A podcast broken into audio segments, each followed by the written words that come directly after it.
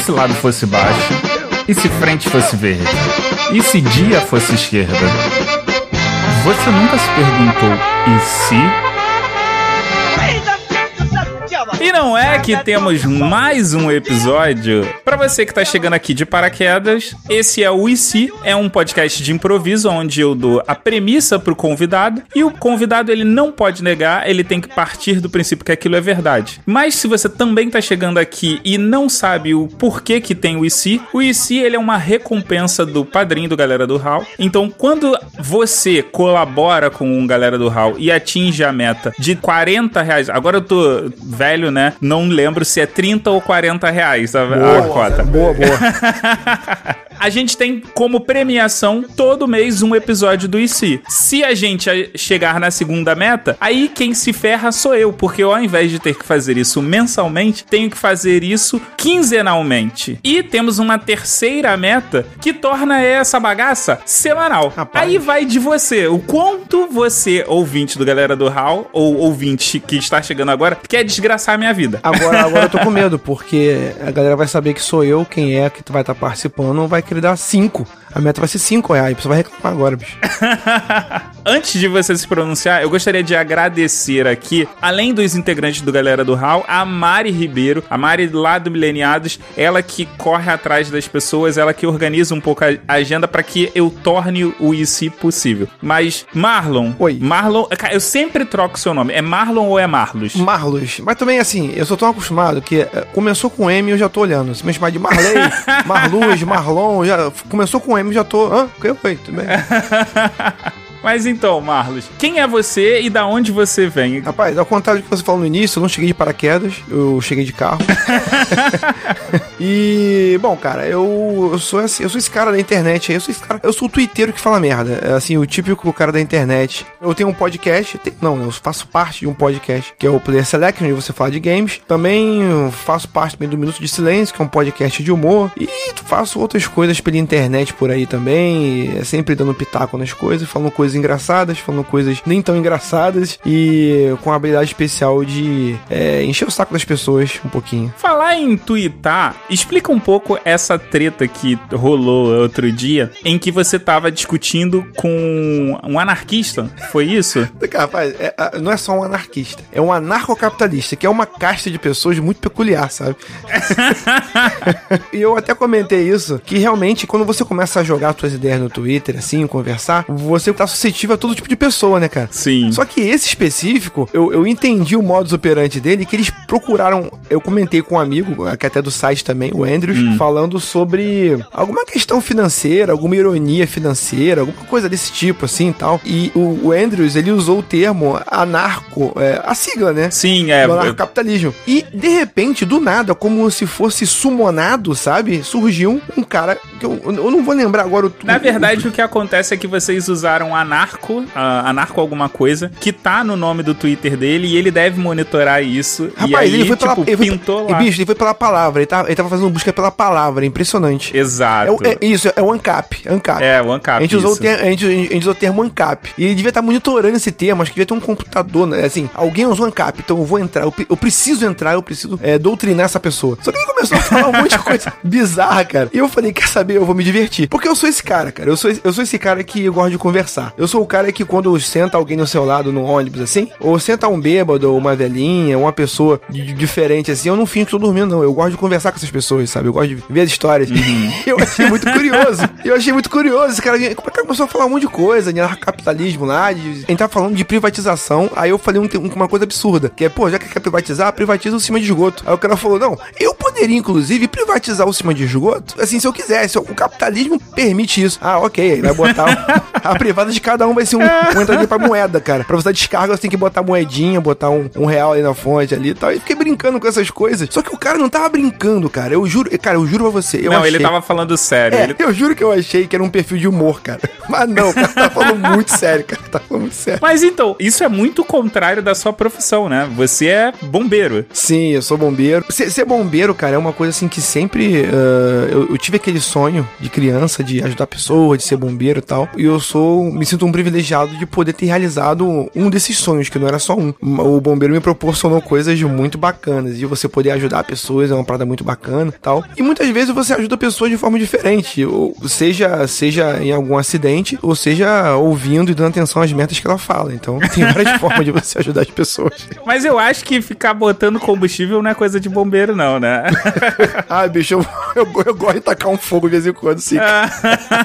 Mas vem cá, por falar em, em, tacar fogo, você tava no. Você, na verdade, você ajudou a apagar o fogo do incêndio do, do Museu Nacional aqui na, na Quinta da Boa Vista? Sim, cara, pô, fiquei bem triste porque há um tempo atrás, há um, mais, mais ou menos uns quatro meses atrás, eu já tinha ido no Museu Nacional, cara, levar meu filho, minha família e tal, e eles nunca tinham ido, né? E eu fiquei bem triste porque no dia eu não tava de serviço, mas eu tava de serviço no dia seguinte, uhum. que é o que a gente chama de rescaldo, que é você é, dissipar os focos restantes e tal. Então eu não tava no dia do incêndio especificamente, mas eu fui no dia seguinte e vou te falar que foi uma sensação, uma das sensações mais tristes, cara. E, e eu me senti muito, realmente muito impotente, sabe? É, é, muito bizarro isso. E são aquelas coisas que acontecem, cara, que não tem volta. É impressionante. Eu fiquei realmente muito triste. Mas e se, ao invés de você ter ido no rescaldo do incêndio do Museu Nacional, você tivesse sido grande herói de ter apagado o fogo do mano? Mano. Conta pra gente como é que foi essa história aí de você ter apagado o fogo do mano.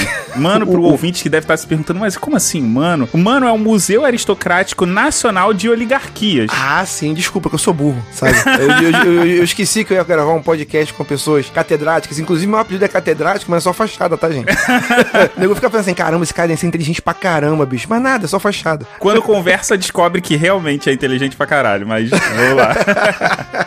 Rapaz, eu vou te falar que quando eu fui lá, que eu fui apagar o incêndio, a primeira coisa que eu me preocupar é apagar o incêndio para abrir caminho para poder pegar a cabeça da múmia da, da, Eu esqueci o nome da, da, da, múmia agora, acho que é Betina, né? Betina. Isso, isso mesmo. a Betina. Eu fui abrindo o caminho, aí peguei a cabeça da múmia Betina, que era uma múmia lá muito muito antiga e que, na verdade, no, no, no púlpito dela tava escrito que ela, que ela tinha conquistado tantos anos em, em ouro, joias e estava tudo investido em, em, em ações na, no, no túmulo dela lá, que sim, isso ia ser rentabilizado de alguma forma, na verdade. Mas o meu objetivo foi esse, salvar, eu consegui salvar, graças a Deus consegui salvar a cabeça dela. O ouro dela ficou lá ainda, ficou lá, mas assim, eu não sei quanto que vai render depois, se eu não consegui achar, mas a cabeça dela eu consegui, então eu me sinto muito privilegiado por isso. Quando você entrou, já que você acabou de dizer que uh, a sua primeira reação foi abrir caminho no humano, você entrar com vontade lá, sair arrebentando todas as portas do mano. Sim, a primeira coisa que eu fiz foi virar meu chapéu, que tem que ter, pô, pra entrar no mano, tem que estar tá com o espírito de mano. Então virei meu, virei meu chapéu e fui entrando.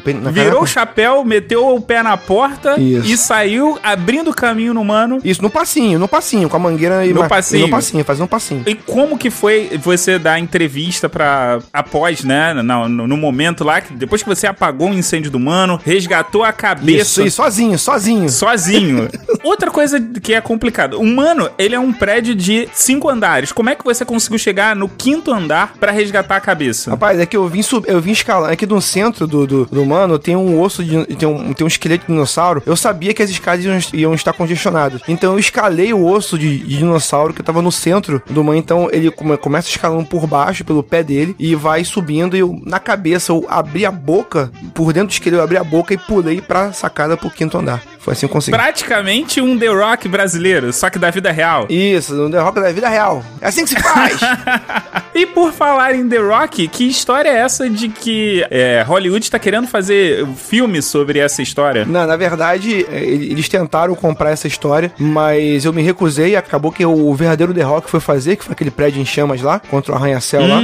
Inclusive, essa história tanto foi inspirada em mim, porque na realidade, eu, como eu sou bombeiro, né, eu tive. Eu, a atividade de bombeiro, às vezes, a gente se esquece, mas é uma atividade até que tem um certo risco. E eu tive um acidente há um tempo atrás e que eu machuquei minha perna tal. Aí sofri uma cirurgia. Eu, por pouco não perdi a perna, mas foi real. E, mas mesmo com essa deficiência na perna lá tal, eu consegui escalar, eu consegui fazer salvamento. Aí me pediram para poder gravar isso, eu realmente não aceitei. Aí fizeram o um filme com The Rock, onde justamente ele não tinha uma perna e conseguiu salvar todo mundo. E esse filme foi baseado em mim, só que tiveram que mudar o nome, né? Porque eu não podia usar meu nome. Mas aí você não quis vender os direitos autorais e perdeu a oportunidade oportunidade de ficar milionário? Então, na verdade, eles não quiseram pagar direito, entendeu? Não quiseram pagar direito, que metade Ah. dos direitos tinha que se tinha que ir pro bombeiro, pro estado do Rio. É. aí eu falei, pô, não sei se vai ser legal, aí, não sei se vai ser legal, aí não aceitei. Aí fizeram o filme assim, ah, tá bom, então vamos, vamos, vamos aguardar. Aí quando eu fui ver, fizeram o filme, sem eu saber. E, e como que foram as celebrações, as honrarias? Porque você se tornou o- um herói nacional, né? Sim. Saiu em toda a imprensa nacional,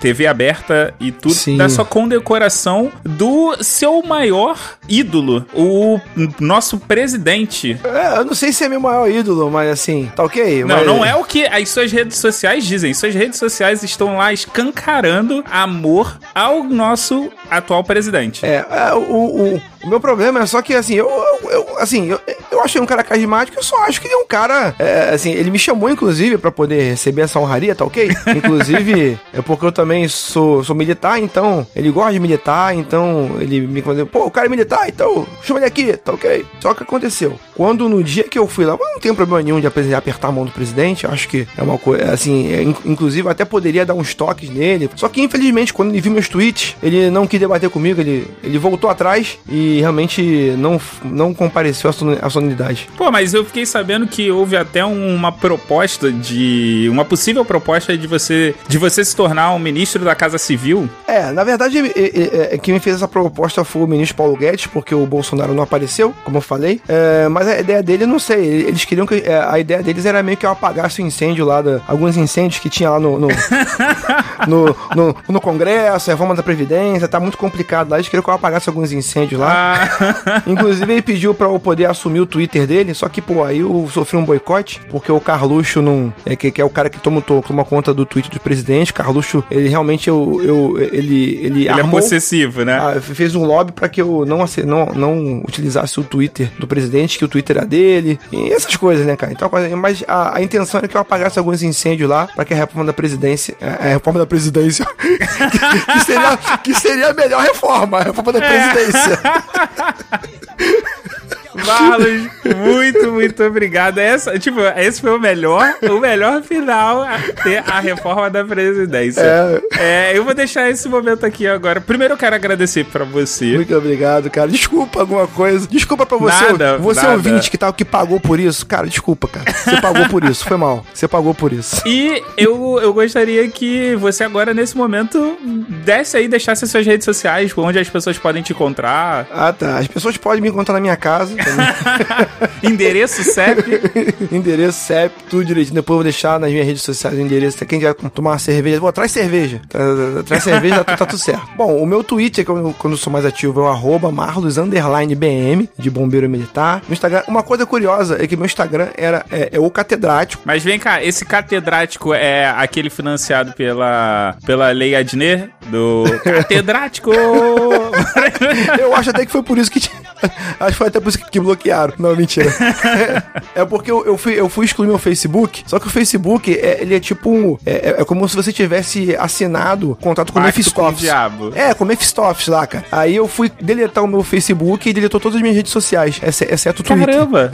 Aí eu tive que começar do zero um outro Facebook só pra registrar. E meu Instagram, meu Instagram é o underline catedrático. Vão lá. Tive que começar do zero. Mas eu posto bastante coisa, sou bem ativo. Eu posto o dia a dia do bombeiro lá também. Eu posto coisas que eu faço, coisas que eu tô jogando. Eu falo muito de videogame, eu gosto muito de videogame. Minha vida pessoal, é, às vezes eu posto algumas coisas lá. E é, onde eu sou mais ativo é aí. É no Instagram e Twitter. É onde eu sou mais ativo, onde eu falo mais merda. E quem quiser bater papo, eu tô aí aberto a tudo aí. E você, ouvinte, se quiser ver o Marlos, você pode pura e simplesmente estar andando pela cidade do Rio de Janeiro, vê-lo em algum outdoor dos bombeiros, ou na sua. na taxa de incêndio do Rio de Janeiro, você também pode acabar vendo ele lá como garoto propaganda dos Caraca, pior, bombeiros. pior, pior que tem uma foto minha mesmo. Que se você quer que é carioca e, e paga sua taxa de incêndio, é, é, é que na minha época, muito tempo atrás, eu era modelo. Eu trabalhei como. Eu não era modelo, eu trabalhei como modelo. Então, né, né, não é que eu seja. Mas, tipo, aí eu tirei algumas fotos na época e minha, e minha foto tá no, no encarte lá da taxa de incêndio. Então, quando você for pagar a taxa, a taxa de incêndio, pague com amor. Lembra daquele moreno bonito que tá na taxa de incêndio lá? Pode pagar que eu, eu, eu pessoalmente, se der algum incêndio, eu pessoalmente eu vou na sua casa te salvar. Marlos, mais uma vez, muito obrigado. E ouvintes, até o próximo IC. e se?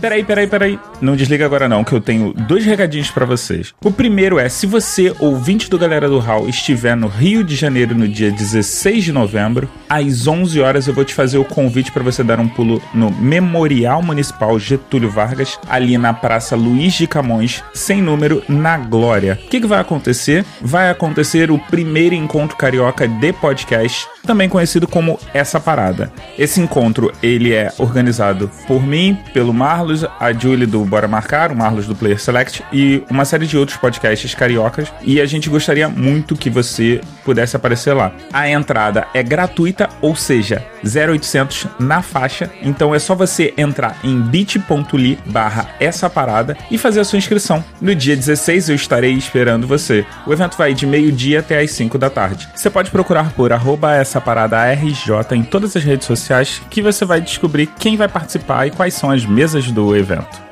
E a outra coisa que eu quero falar com você, ouvinte do Galera do Hall, é a Pod Pesquisa 2019 já está no ar.